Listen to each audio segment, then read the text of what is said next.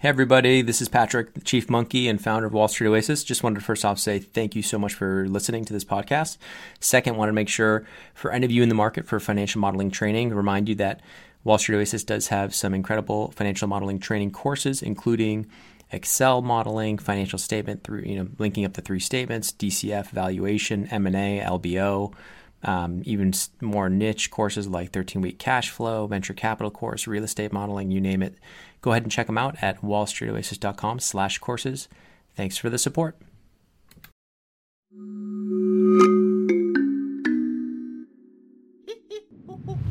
Hello and welcome. I'm Patrick Curtis, your host and chief monkey, and this is the Wall Street Oasis podcast.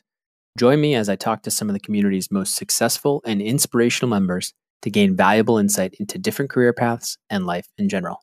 Let's get to it. In this episode, member Yakino shares his interesting path to high finance, from attending a program in university that had him going to school in Italy, Hong Kong, and California, to breaking into a summer analyst role in London at a US bulge bracket investment bank. Listen how he navigated each transition and his tips on recruiting, as well as his thoughts on the differences between investment banking and Megafund private equity in London. Enjoy.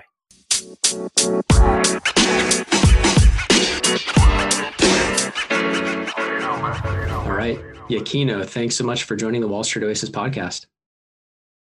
Hi, Patrick. Uh, glad to be here. Thank you for having me.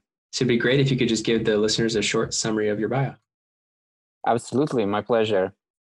Um, so born and raised in Italy originally, and then uh, moved uh, to study business administration for uh, as a degree in a particular program that led me to study in three different continents across four years in a standard American four-year degree, um, and eventually gaining a business administration degree from one of each. Um, immediately after that, I joined the Bulge Bracket, uh, Bulge Bracket Bank in their investment banking team, joining after the summer internship um, after my junior year.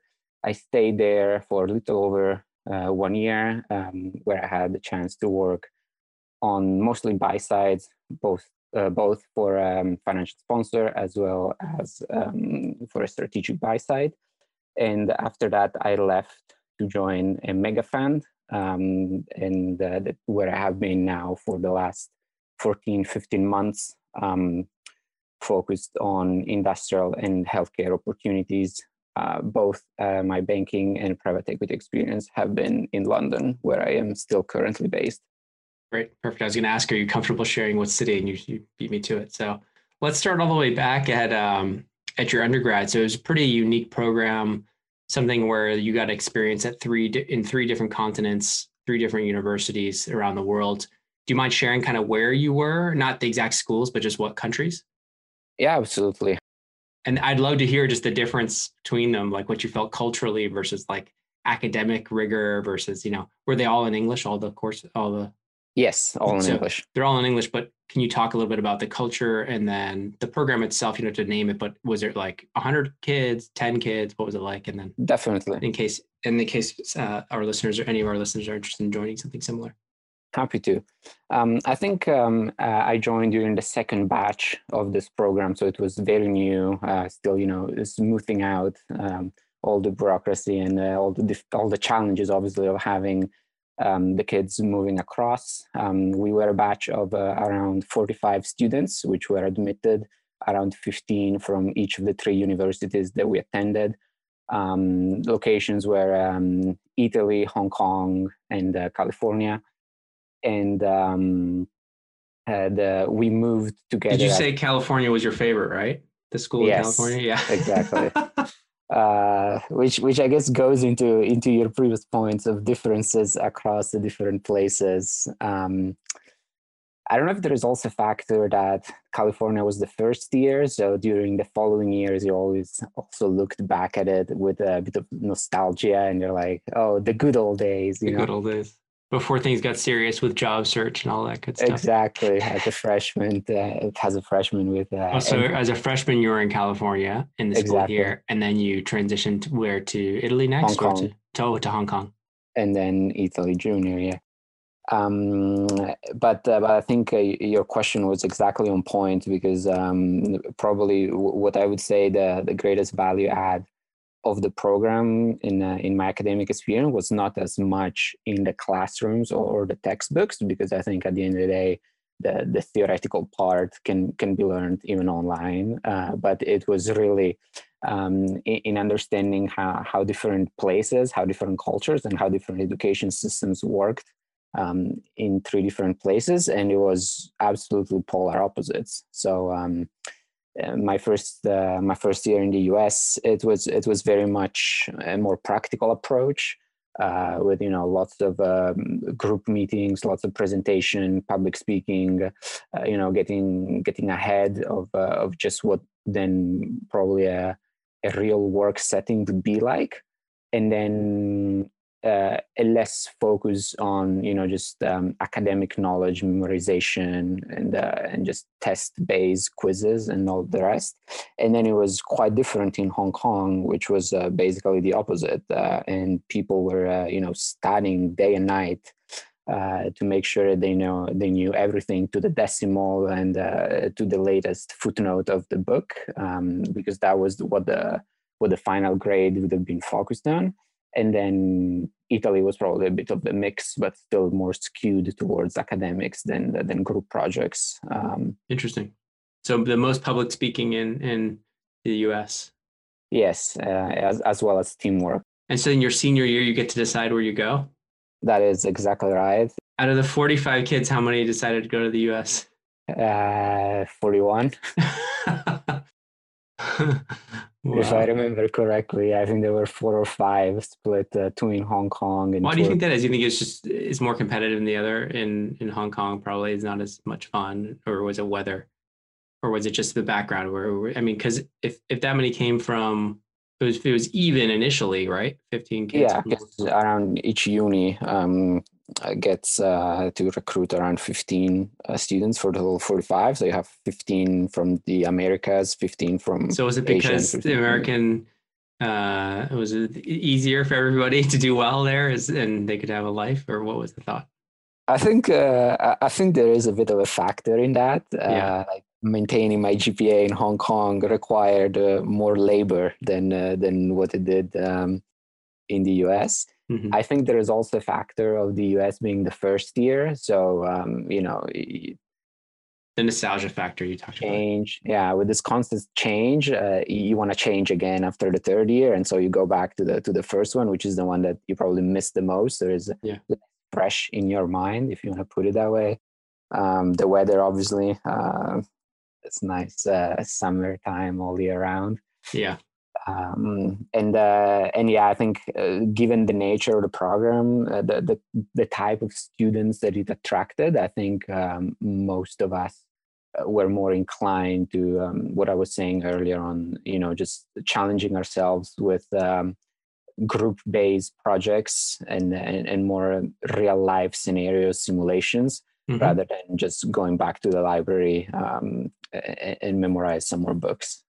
So if I'm looking at this correctly, you were in Italy during your junior year, but tell me how like the financial recruiting, were you thinking investment banking from the beginning? And how did you prepare yourself knowing that you were um, sophomore year, you were in Hong Kong, were you starting to kind of reach out to people knowing that you would be in Italy the following year? So I, think that worked out relatively well for me. Being um, being Italian, um, I always assumed that I would have ended up working at least in Europe, and so the fact that my junior year was uh, was in Italy, I could recruit for Europe uh, in the closest of the locations. So um, that made sense, and um, and I think here is where the recruiting differences between the U.S. and um, and Europe become a bit more apparent as I think the networking weight over an overall application is much more prominent in the US rather than in Europe. Um, so here at the end of the day, sure, the fact that you can name drop a couple of people might give you a small boost, but I would say it's relatively small as the process is very much structured. And if I think about my investment banking analyst class or like what I have seen in the following year as I was on the other side, and so I was recruiting, um, the, the number of people that were getting in uh, because of you know of a referral because they knew somebody um, was very very small um, and uh, everybody was still having to go through the, the website application. So the fact that my sophomore year was uh, was in hong kong didn't impact me much. Lucky yeah that's good. So you were kind of starting your junior year uh, in italy and then tell me a little bit about that whole process. Was it technical interviews? Were you flying to, to london to do this or was it all done on campus? And you came from a target in italy so you probably did have some on-campus recruiting, I assume. Um, yeah, there uh, there was um, uh, some some campus recruiting, but it was mostly again informational, as in more of a marketing pitch uh, yeah. by the banks, uh, rather than actually um, having a having a you know um, uh, an acceleration in in the recruiting process. Uh, because at the end of the day, I still went through um, every um, application portal online um, and the recruiting really varied um, depending on the banks. Uh, some of them uh, have the you know first round on the phone, second round in their Milan office, and then third round, which was the final with the assessment center in London. Um, or some of them were uh, like the one that I, I ended up joining, uh, just called me straight up saying, "We have an assessment center next weekend. Uh, can you make it?" And so it was one single round effectively directly the final one. And you'd fly you'd have to fly to london for that? Exactly. Yeah. The, the final round is always anyways um, in london. So it's just an assessment center thing or do you actually have to do like a super day type thing where you're meeting with people there?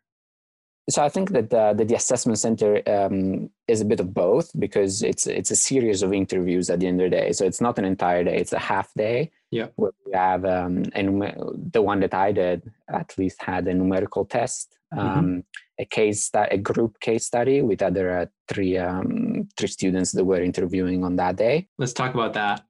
The group case study. That's got to be stressful. That's like they do that in business school now. Applications. Tell me about that. Like, how did that go? What did they ask you?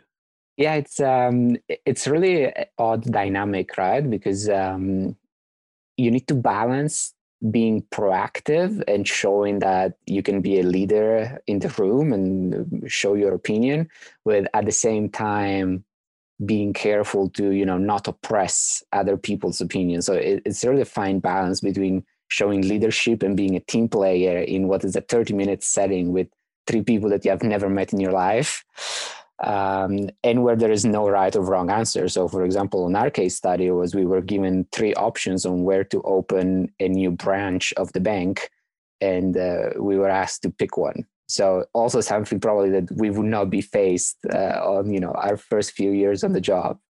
Um, and did they give you some statistics or some numbers around where you should open a, a branch, or like what it was like a full on case, like a marketing consulting case, and you had to basically give reasons. Was there any disagreement with your people, or did everyone kind of cohesively decide where to open?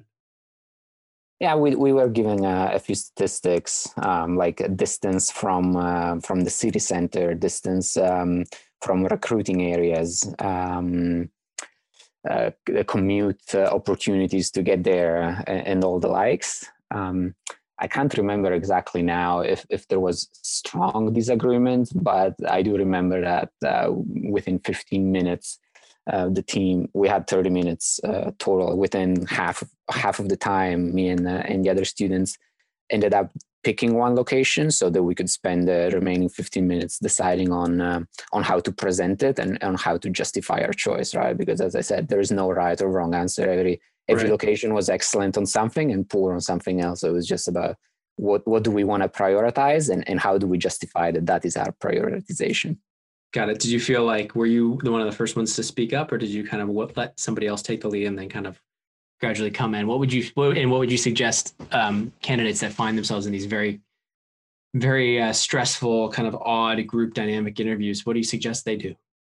So, so the um, the advice that I got at the time was um, to not push to be the leader in the room because it can come off wrong um, from who's looking at you. Because uh, yeah, maybe I forgot to say there are the three people that are going to interview you later are just sitting there at the back of the room and looking at the entire thing, just like a Big Brother TV show sort of thing, uh, just to enhance a bit the awkwardness of the situation. Um, and so I followed that advice, um, and and I was just you know trying to to be proactive and and um, putting my voice out there, but uh, you know, never becoming coming off too strongly or, uh, or, let's just say I was trying to speak second rather than speak first. Um, and it worked out well for me. Uh, I got the offer the same like as I was leaving the Were door. you one of the only three people that got the offer, uh, the room?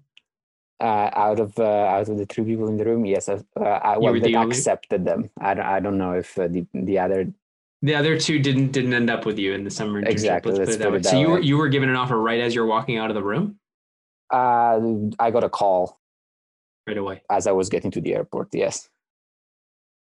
That's awesome. That's awesome. So that's pretty exciting for you, I'm sure. Um, so you you kind of okay. So you did the numerical test as well, which I know there are drills and there are sites that help you kind of prep for that. Um, you're doing that. You felt good. You did the group setting. Was that it? And then were there any meetings with one on one with the bankers or two on one? Yes. Um, You said half day. uh, one on one, like the three people that were at the case study, Got it. uh, then interviewed you back to back. And this was junior. This was your junior year, like during the fall before summer, like uh, the, Exactly. We're talking about um, September, October. Okay, so you, did you have other offers or other interviews lined up in London? Um, yes, I had a few um, uh, situations that were moving forward, all bulge brackets. Um, maybe, uh, and here's something that I constantly debate: like, uh, where, how loyal do you need to be with these things?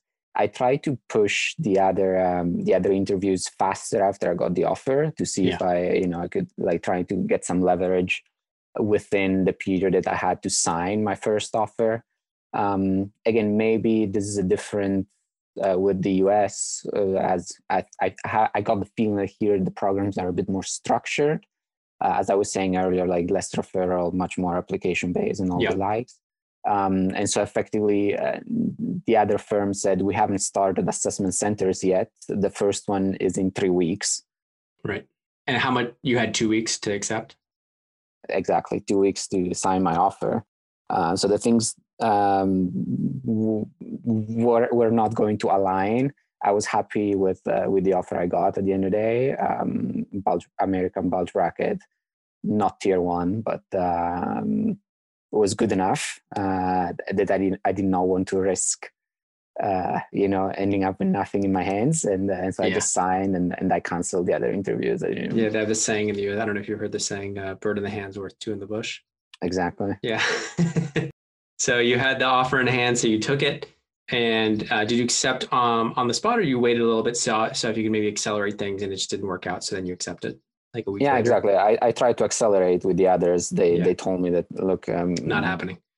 Okay. they're not at the final stage with anybody yet so we can't bring because uh, because of the team settings right like they need multiple applicants to be at the assessment center stage at the same time and they said we don't have enough candidates to push an assessment center forward at this um, uh, for the next three weeks so that's why i ended up signing So then, as you get there, so you finish up your junior year um, in Italy and kind of probably feeling good because you have a summer internship lined up. But are you stressed out? What's your feeling going into the summer internship? And then tell me a little bit about how the summer progressed. At a in London, you know, you had never lived in London, I assume, and it was you know another new city. Um, yes Now at a, an American bulge bracket bank in in London, what was that like?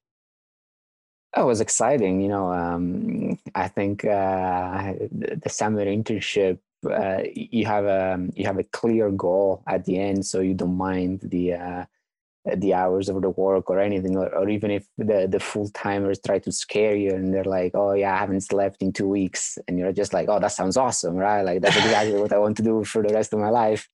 And uh, So how bad were the hours for real when that summer? Well, I can't really complain because um, summer the, um, summer internship was protected actually, and it was actually um, like the the restriction were actually strictly followed by everybody. So there was absolutely no weekend work and no work past midnight. So um, and I think that was that was especially stringent in the bank. Yeah, because there. Well, I think this was closer to a time when there had been some stuff going on in the mid uh, teens, two thousands, where there had been some deaths um, in London at, at certain banks, and so like um, both in the U.S. and in um, London, I think they had this is kind of when around the period when everyone started doing all these different programs, right? Like pencils down on Friday and like no Saturdays and all this stuff, and even protection for the interns, right? So you're saying it was it was strictly followed that summer, so that makes a huge difference. So you're working probably, you know, 15 hour days Monday through Friday, but then no, we really didn't even come in the office on the weekend. Absolutely, I, I remember clearly uh, one associate emailing HR asking if I could work the weekend. Um, on an RFP that was due uh, the Monday after, and HR replying, absolutely not. This is not allowed. Uh, uh, the intern do, cannot be working on the weekend. Oh my gosh, that's amazing. I wondered, have you heard anything lately if that's still the case? If it's as strict?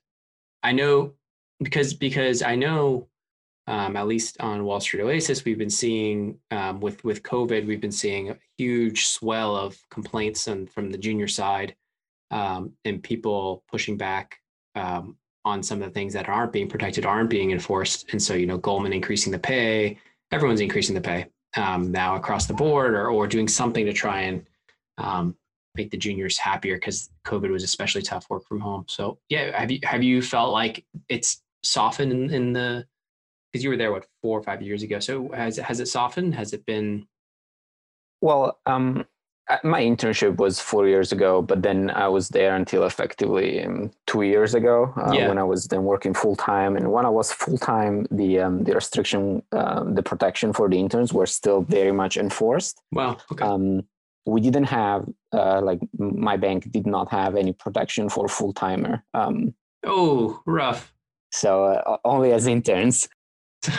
so this the full-time analysts are still getting it pretty good in terms of uh, hours, like 90 plus hours a week. Yeah, yeah, the the, the full package. Um, although I think I think that's up to for discussion whether, in my opinion, whether having Saturdays off is actually beneficial because having Saturdays off then implies that Sunday is part of the week. It's like an 18 hour workday. exactly. Whereas uh and and even if you even if you don't really have that much, at that point sundays is part of the week right? Because your weekend has been narrowed down to saturday.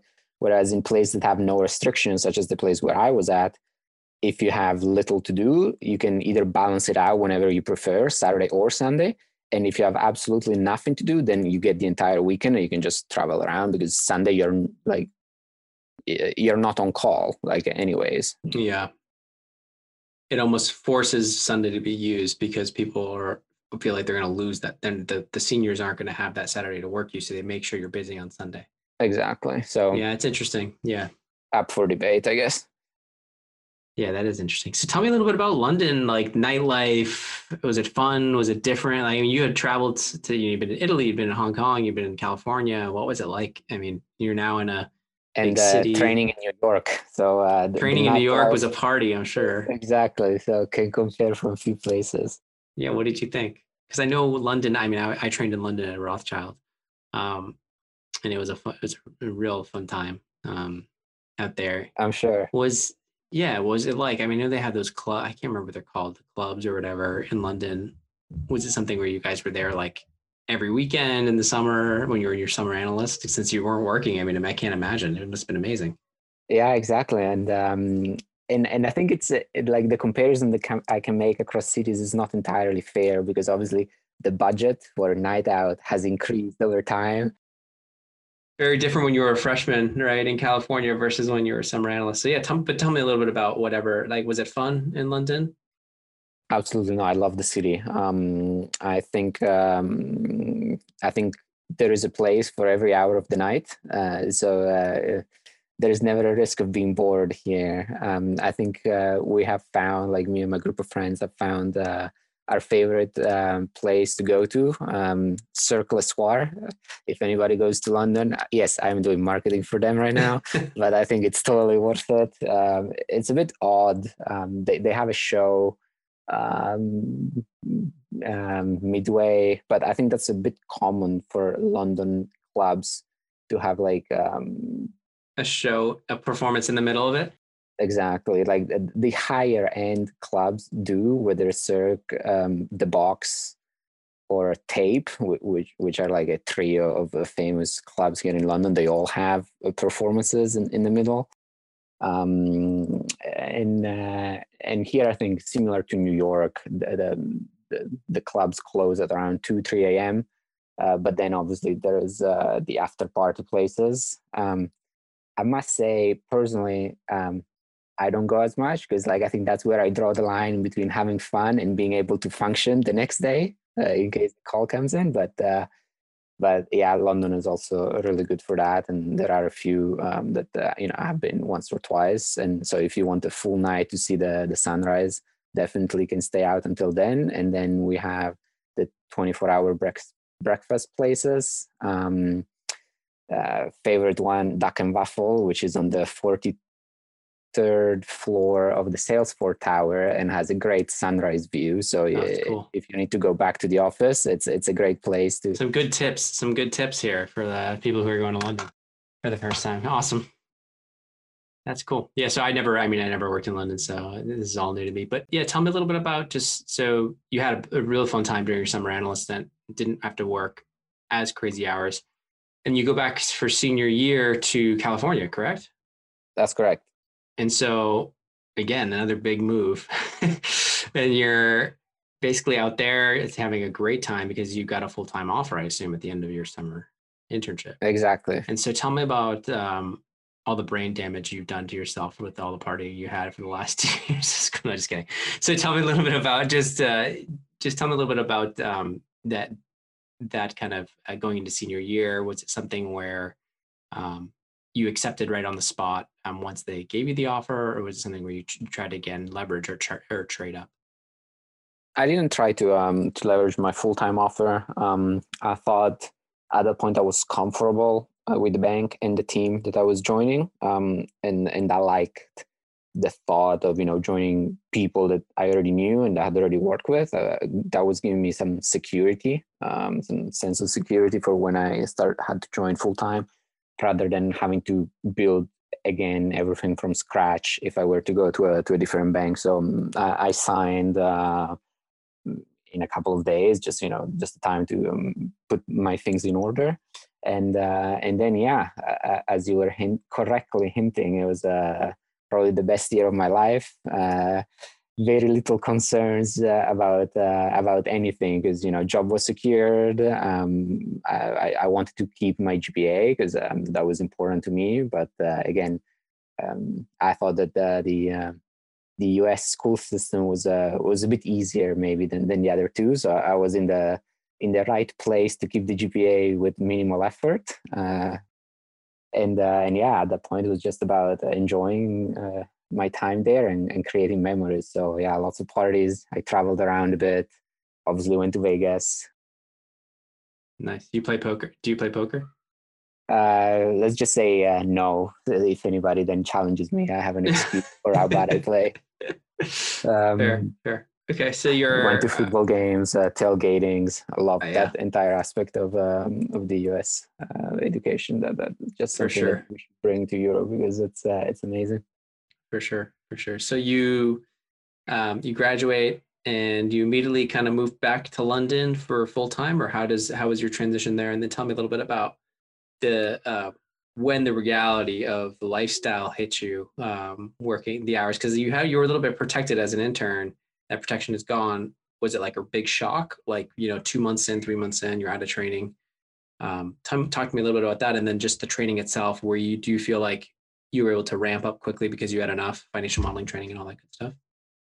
Yeah, absolutely. Um, yeah, you're right. So I graduate in May 18. I go back home for just um, a couple of weeks, and then mid June, um, I leave for London to drop my stuff, and we're all flown out to New York for uh, for a month or so of uh, training and partying mostly. Um, but uh, I think during training, I had a bit of an advantage in the sense that um, you know I came from the summer internship. I still I didn't study finance per se, but still business, so somewhat related. I had an understanding of uh, of the broader financial aspects, and um, and as well, uh, obviously using. Uh, the very helpful guides and courses from Wall Street Oasis. I thought uh, I, I was in a good spot when um, when I started uh, when I started day one of the job. Yeah, too bad we didn't have our financial modeling training launched yet, but uh, there you had the interview courses and and whatnot back there, so that's good. That's good that we were we were helpful. Okay. Yeah, the guides the guides uh, were crucial. I think. Thank you. I, I probably passed my accounting exam mostly because of the accounting guide rather than than, than the book. So um, I think uh, um, I, th- I think that like uh, it really prepared for the interview and then um, some Great. understanding as well of the job. So that that was that was helpful. But as you said, then yeah, like um, uh, we had um, quite a hit the reality wall of the hours quite soon. So I was leaving. I was living with uh, with my, my flatmate was also an intern um, with me and then uh, was starting full time together with me. And on day four of the job, so we start on a Monday, on Thursday, he doesn't come back home. Uh, and I see him again on Friday at the bank on Friday morning. So, uh, so he's, he, he got this, uh, the hours are not protected anymore reality check quicker than me um, for me. He, he pulled his first all nighter on day four. Exactly. Wow. Um, Whereas for me, I think it was a bit more of a um, took. A, I never did a, a real all nighter. I think the latest that I left the bank was five and a half, and then be back at around ten. So not sure where you categorize that, but I still did still pretty go bad, home yeah. for a couple of hours of sleep. Um, and uh, funnily enough, I did instead have an all nighter uh, after I moved to the buy side. So uh, I, am not sure what we should. if uh, how, how did that happen? Yeah. So okay, so you're you're working on some deals, you're getting some live deal experience. Tell me about uh, the private equity recruiting process in London, how it worked out for you. Um, you know, through the traditional recruiting channels, was it through another channel? And you're at a mega fund now, so I'd love to just hear what that process. Because I know in the U.S. there's on cycle, whereas in London it seems to be a little bit much or significantly later. Um, yeah, um, like uh, I hear from friends in the US, they have a buy side offer after their internship and before they have even started the job, which is something here definitely doesn't. Uh, at least I've never heard. Yeah, it's like two um, over two years out. Exactly. I think here is a more of um, let's say um, I don't know what the exact word is, but let's say uh, tailored to the spot, like um, a recruiting process. So, oh, we, we need somebody and usually is oh we need somebody that speaks this language um, and and so they start uh, the recruiting for that uh, but it's not that they plan recruiting and have somebody joining you know 12 or 24 months down the, uh, down the line and that yeah. is exactly how it happened for me uh, super standard recruiting process um, i was approached by um, by recruiting agencies because uh, here it's all through intermediaries yeah who are the big ones out there um, so I think that the ones that I had a good experience with, um, uh, Kia consultants, probably market leaders in um, in junior placements. Mm-hmm. Um, Walker Hamill also uh, has um, has some uh, some good positions. Um, Blackwood also is uh, more and more present. I think coming up uh, recently. those are the three that are on top of my head right now. Sure he is the one that uh, that placed me um, uh, that reached out saying that my fund was having a breakfast event. Um, they uh, they put forward um, CVs to the fund. The fund then invites you know 25, 30 people. We go there. There is a bit of a presentation, some food. Um, That's gonna be a little bit awkward. Like, are you forced to eat breakfast or pretend like you're eating? Yeah, you're you're there like uh, sipping your coffee and deciding whether you, it's always like oh if I eat a croissant then I can't speak, but then if I'm not eating breakfast uh, and I'm not speaking to anybody, and there's crumbs all over your suit, yeah. yeah, I always find that's awkward. Like you almost need to eat beforehand, so you don't need to eat there and just drink coffee or or whatnot. Um, it's curious that you mentioned now. I can't remember if I ate anything or not. I surely had a coffee though. For sure. Um, yeah, I think the adrenaline of the whole situation probably keep you going for a while. But so you're yeah, tell me about what that what was that breakfast uh that breakfast like? So you said 25 to 30 people. How many spots are they looking to fill? Like 5 or 3? Two. Just two. Wow, so it's super competitive. So how do you even get that? I mean, you landed one, but do you know those numbers going into this or is it super intimidating when you get there and it's like almost 30 kids going for two spots?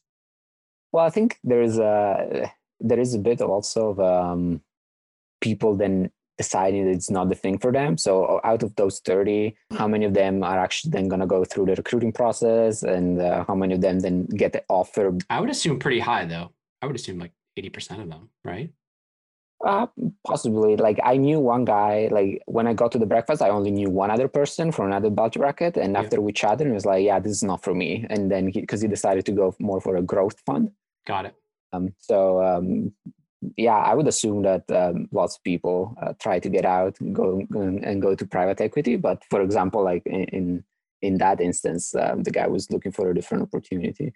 So you didn't finish your two years at Bulge Bracket because was this just a surprise? You'd have to be opportunistic and take it when it comes. I think I've heard in London it's typically after two or three years at the bank that you recruit. So this seemed like an early jump, more than at least earlier than typical.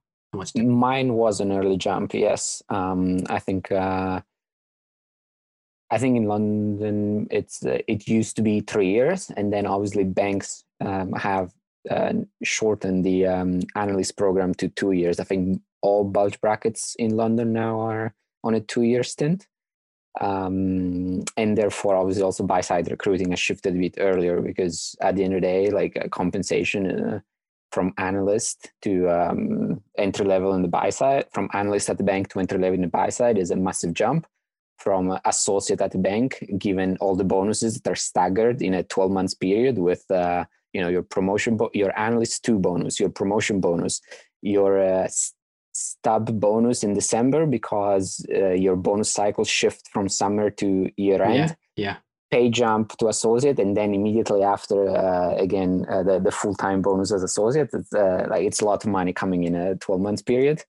Uh, so i think obviously the, the, buy side also had to shift earlier the recruiting because uh, they didn't want you to start you, they didn't want you to start having those golden handcuffs and be stuck in banking as much. Exactly. But i mean but, but that's pretty short-sighted for people to stick around necessarily in banking if they really want to do buy side. It's such a different you know it's a different role. It's just a different job right? No, I, I agree entirely. I think yeah. um, I, I, think it's the, the, two jobs are are not really comparable. Um, even even the Excel modeling is entirely different. Like I found that, that the most complex model that I built while I was an analyst at the bank is still is probably 10 times simpler than anything that we build for a round two um, here. Like just the level of granularity and the level of understanding that you need to have on any single assumption you really need to be able to justify it because at the end of the day, that's um, that's your mo- also your money uh, if you co-invest um, in the fund, uh, but uh, it's yeah, more it's, than your reputation very, on the line. Yeah, it's very different when you're putting numbers together for a client where it's not your own money versus uh, at a at a mega fund they want to make sure every number is correct and you're actually looking at things doing the revenue build up properly doing all the assumption looking at all this every single assumption turning it over so that's interesting you say the excel you know some people would say at private equity funds the modeling's less important it's more about like the investment thesis and the you know on getting through running the diligence streams and all of that stuff would you say that um, obviously the PowerPoint is probably less important, right? Um, it, it, doesn't matter how pretty it is. What matters is if it's right or not, right? Yeah, that's uh, the, that's entirely right, and, uh, I also agree with your point um, uh, that uh, at the end of the day, uh, the, doing the proper diligence and understanding an opportunity commercially is what's going to make or break a deal. Um, if you missed an item in the QE, or uh, you know, if QE being quality of earnings. Exactly. Exactly. Yeah. Yes. Mm-hmm. Sorry. Yep, that's fine. Just for the listeners who don't know. yeah. Uh, if you miss an item there. and explain what is the quality earnings? Just basically an accounting firm will do uh, an analysis of the earnings of the revenue of everything all the way down to make sure that it's legitimate. Is that basically what it is? Yeah, mostly on, at the EBITDA level is, is where we focus on, uh, just to make sure that there are uh, that your jump off point on the EBITDA that you're taking, and so the profitability of the business uh, is representative because um, particularly now with COVID, it's uh, like it's difficult to take the last 12 months performance of business and just saying that it's representative of, of how it's going to perform over a five year investment horizon period. For sure. Uh, some business benefited, some business obviously didn't. And, uh, and it's important to, to get to what could be a, a run rate um, scenario and, and where the business could go from, from today. Yeah, really interesting. So tell me a little bit more. What else is different? What about the what about the difference? Talk a little bit about the culture shift from banking to private equity and what you felt like was the hardest part of the transition for you. Oh, that's a good one. Um, I do think that the the, the culture is uh, is very different. I think um, here probably being um, a smaller office, smaller team, when you compare it to a bulge bracket bank, uh, there is more of a humanization of uh, of the people around you, um, and and the understanding that there is more to life uh, than work, even at the junior level and so so your hours are what 60 to 70 there uh, i guess I, I, would say that's fair yeah, yeah. okay uh, but a guess. i think but i think the difference is uh, is also in the quality of the hours right so uh, for example with with the other associates for lunch we all go out and um, and you know then eat together. Uh, so you take you know half an hour one hour out whereas at the bank it was oh we're taking takeaways and we are eating at the desk uh, uh, all by ourselves in our own cubicles right? Yeah. Uh, that sort of things um, it's uh, it, it's not just it's not just about the quantity of the hours but the quality of those hours. And uh, sure. and that's what i meant when you know a bit more social interactions at the office although i must say that um, one thing that most banks do, and I haven't seen at least on, on my fund, or uh, or I don't know if it's just a generalization for other buy side places as well. For example, Friday Friday drinks is not really a thing, uh, at least in my fund, whereas at the bank it was. You know, like it, there was just a common understanding at 6 p.m. everybody was leaving, meeting at the square, at the at the bar, um, at the pub, where all teams from the bank were going for a pint and then going back to the office obviously but um, but that was something that we had at the bank whereas here was it a pint or was it four pints and then trying to get back to the where i wouldn't be able to work if i had more than a pint even if i had a pint wouldn't don't the analysts like fall asleep after a pint well, exactly. It depends how much work you have to do and how good self control you have. But uh, I can imagine. I can't even imagine if you're on like three hours sleep, having a pint in like six p.m. after, and then dinner. Like your my face would just smash on the keyboard. I did remember a couple of times where um, where I was having maybe uh, two or three pints too many, and then as I was finishing my last one, I was delivering like I don't know two pizzas to the office to get the carbs to to just oh, yeah. sober up quickly and uh, and finish what I had to do. Um, but yeah, those those are what we were saying before the good old days. Um, it always worked out fine. Very cool. So what's uh talk to me a little bit about kind of what's next. I mean, you're at a mega fund. I know it's very tough to move up, get promoted. What are the typical paths that you know, people always talk about exit opportunities from investment banking to private equity, but then people rarely talk about the the exit paths from private equity. I mean, obviously, the dream on for a lot of people is to kind of just move up. But with the fund as it grows, as they raise more capital to become a you know a director or a principal, then a director, then a, a partner eventually. But tell me a little bit about you know what's uh, in in your what's your thought? Is it are you thinking this is a path to something else? Is this a path to stay around for for long run? Yeah, absolutely. Um, I think I would like to stay around. Um, as you were hinting before, um, uh, the, the traditional structure for, for private equity is uh, two years up or out, um, and my fund is the same.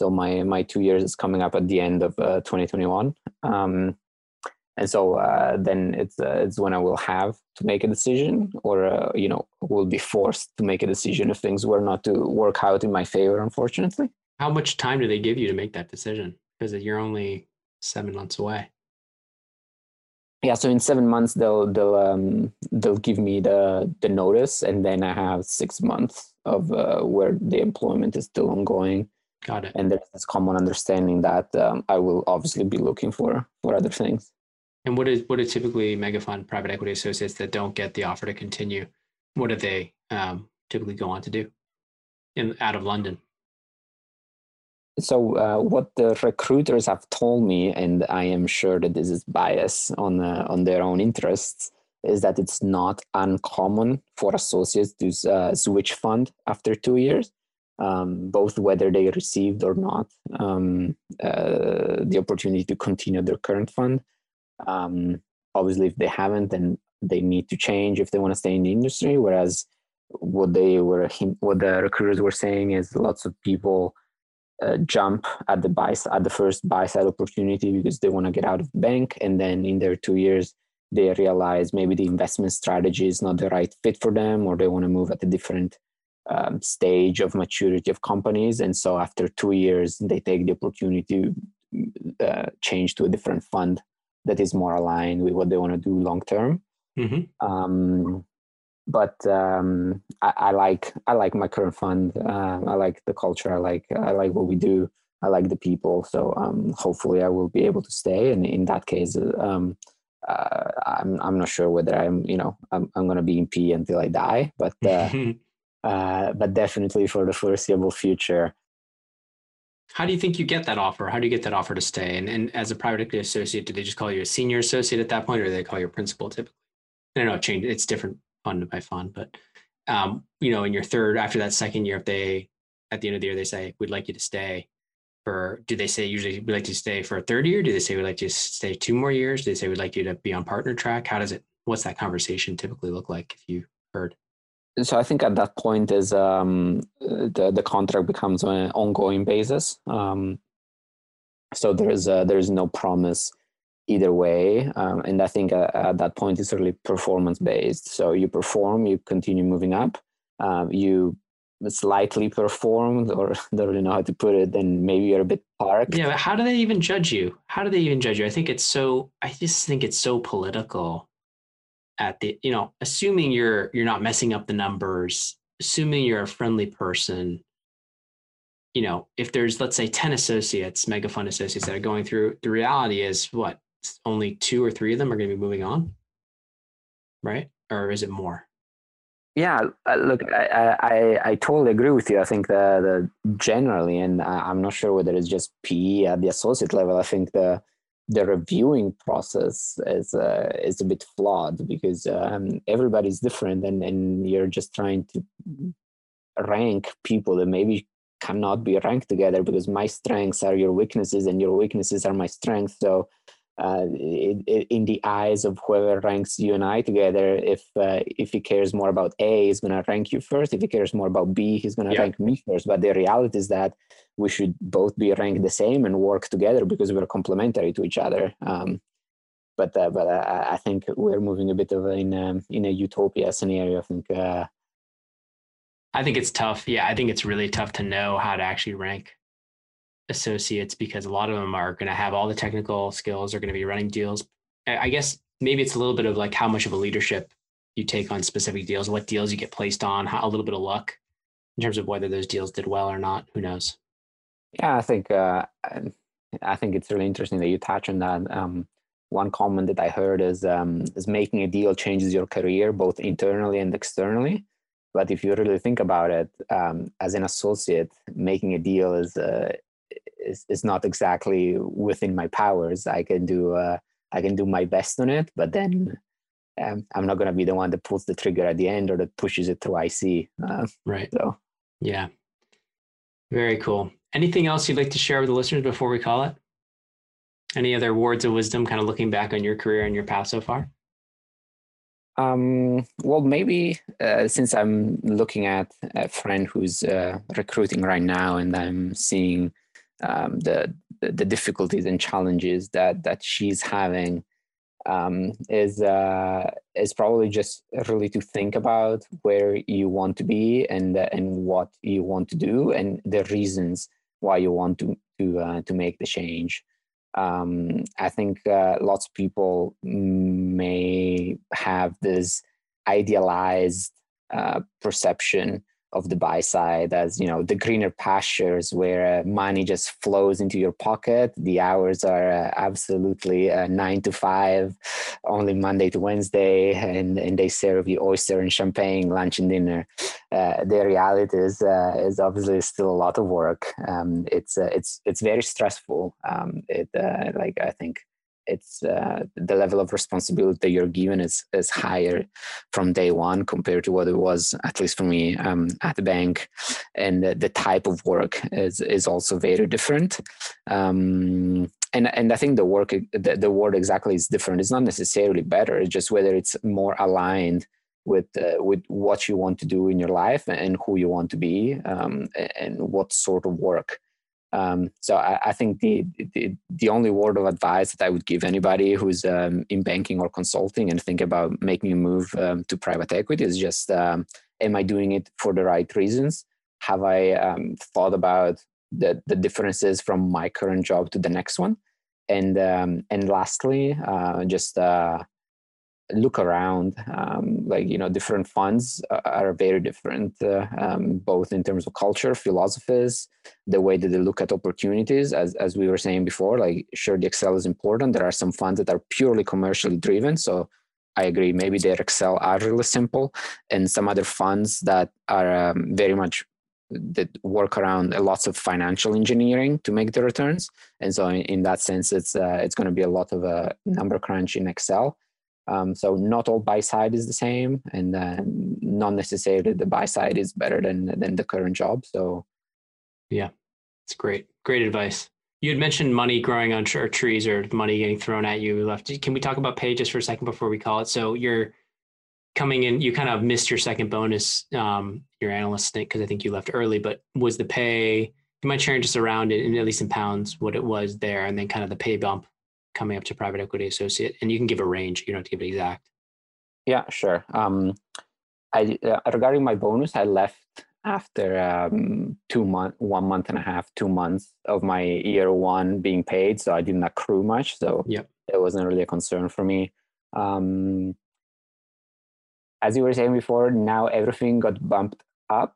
Uh, so my statistics from my uh, investment banking analyst are a bit outdated, and I can give exact figures because I think everybody knows, and that there are surveys and they're public. Yeah, and we have the company database that has all the data in there. If people are, if listeners want to go take a look, but what was it for you? Like uh, my first year was 50 uh, 50,000 base um, yeah. pounds and the second one was 60,000 um, I think now that is uh, being moved up um, by uh, 10% or so um, at the bank um, okay. from the latest conversation with people there.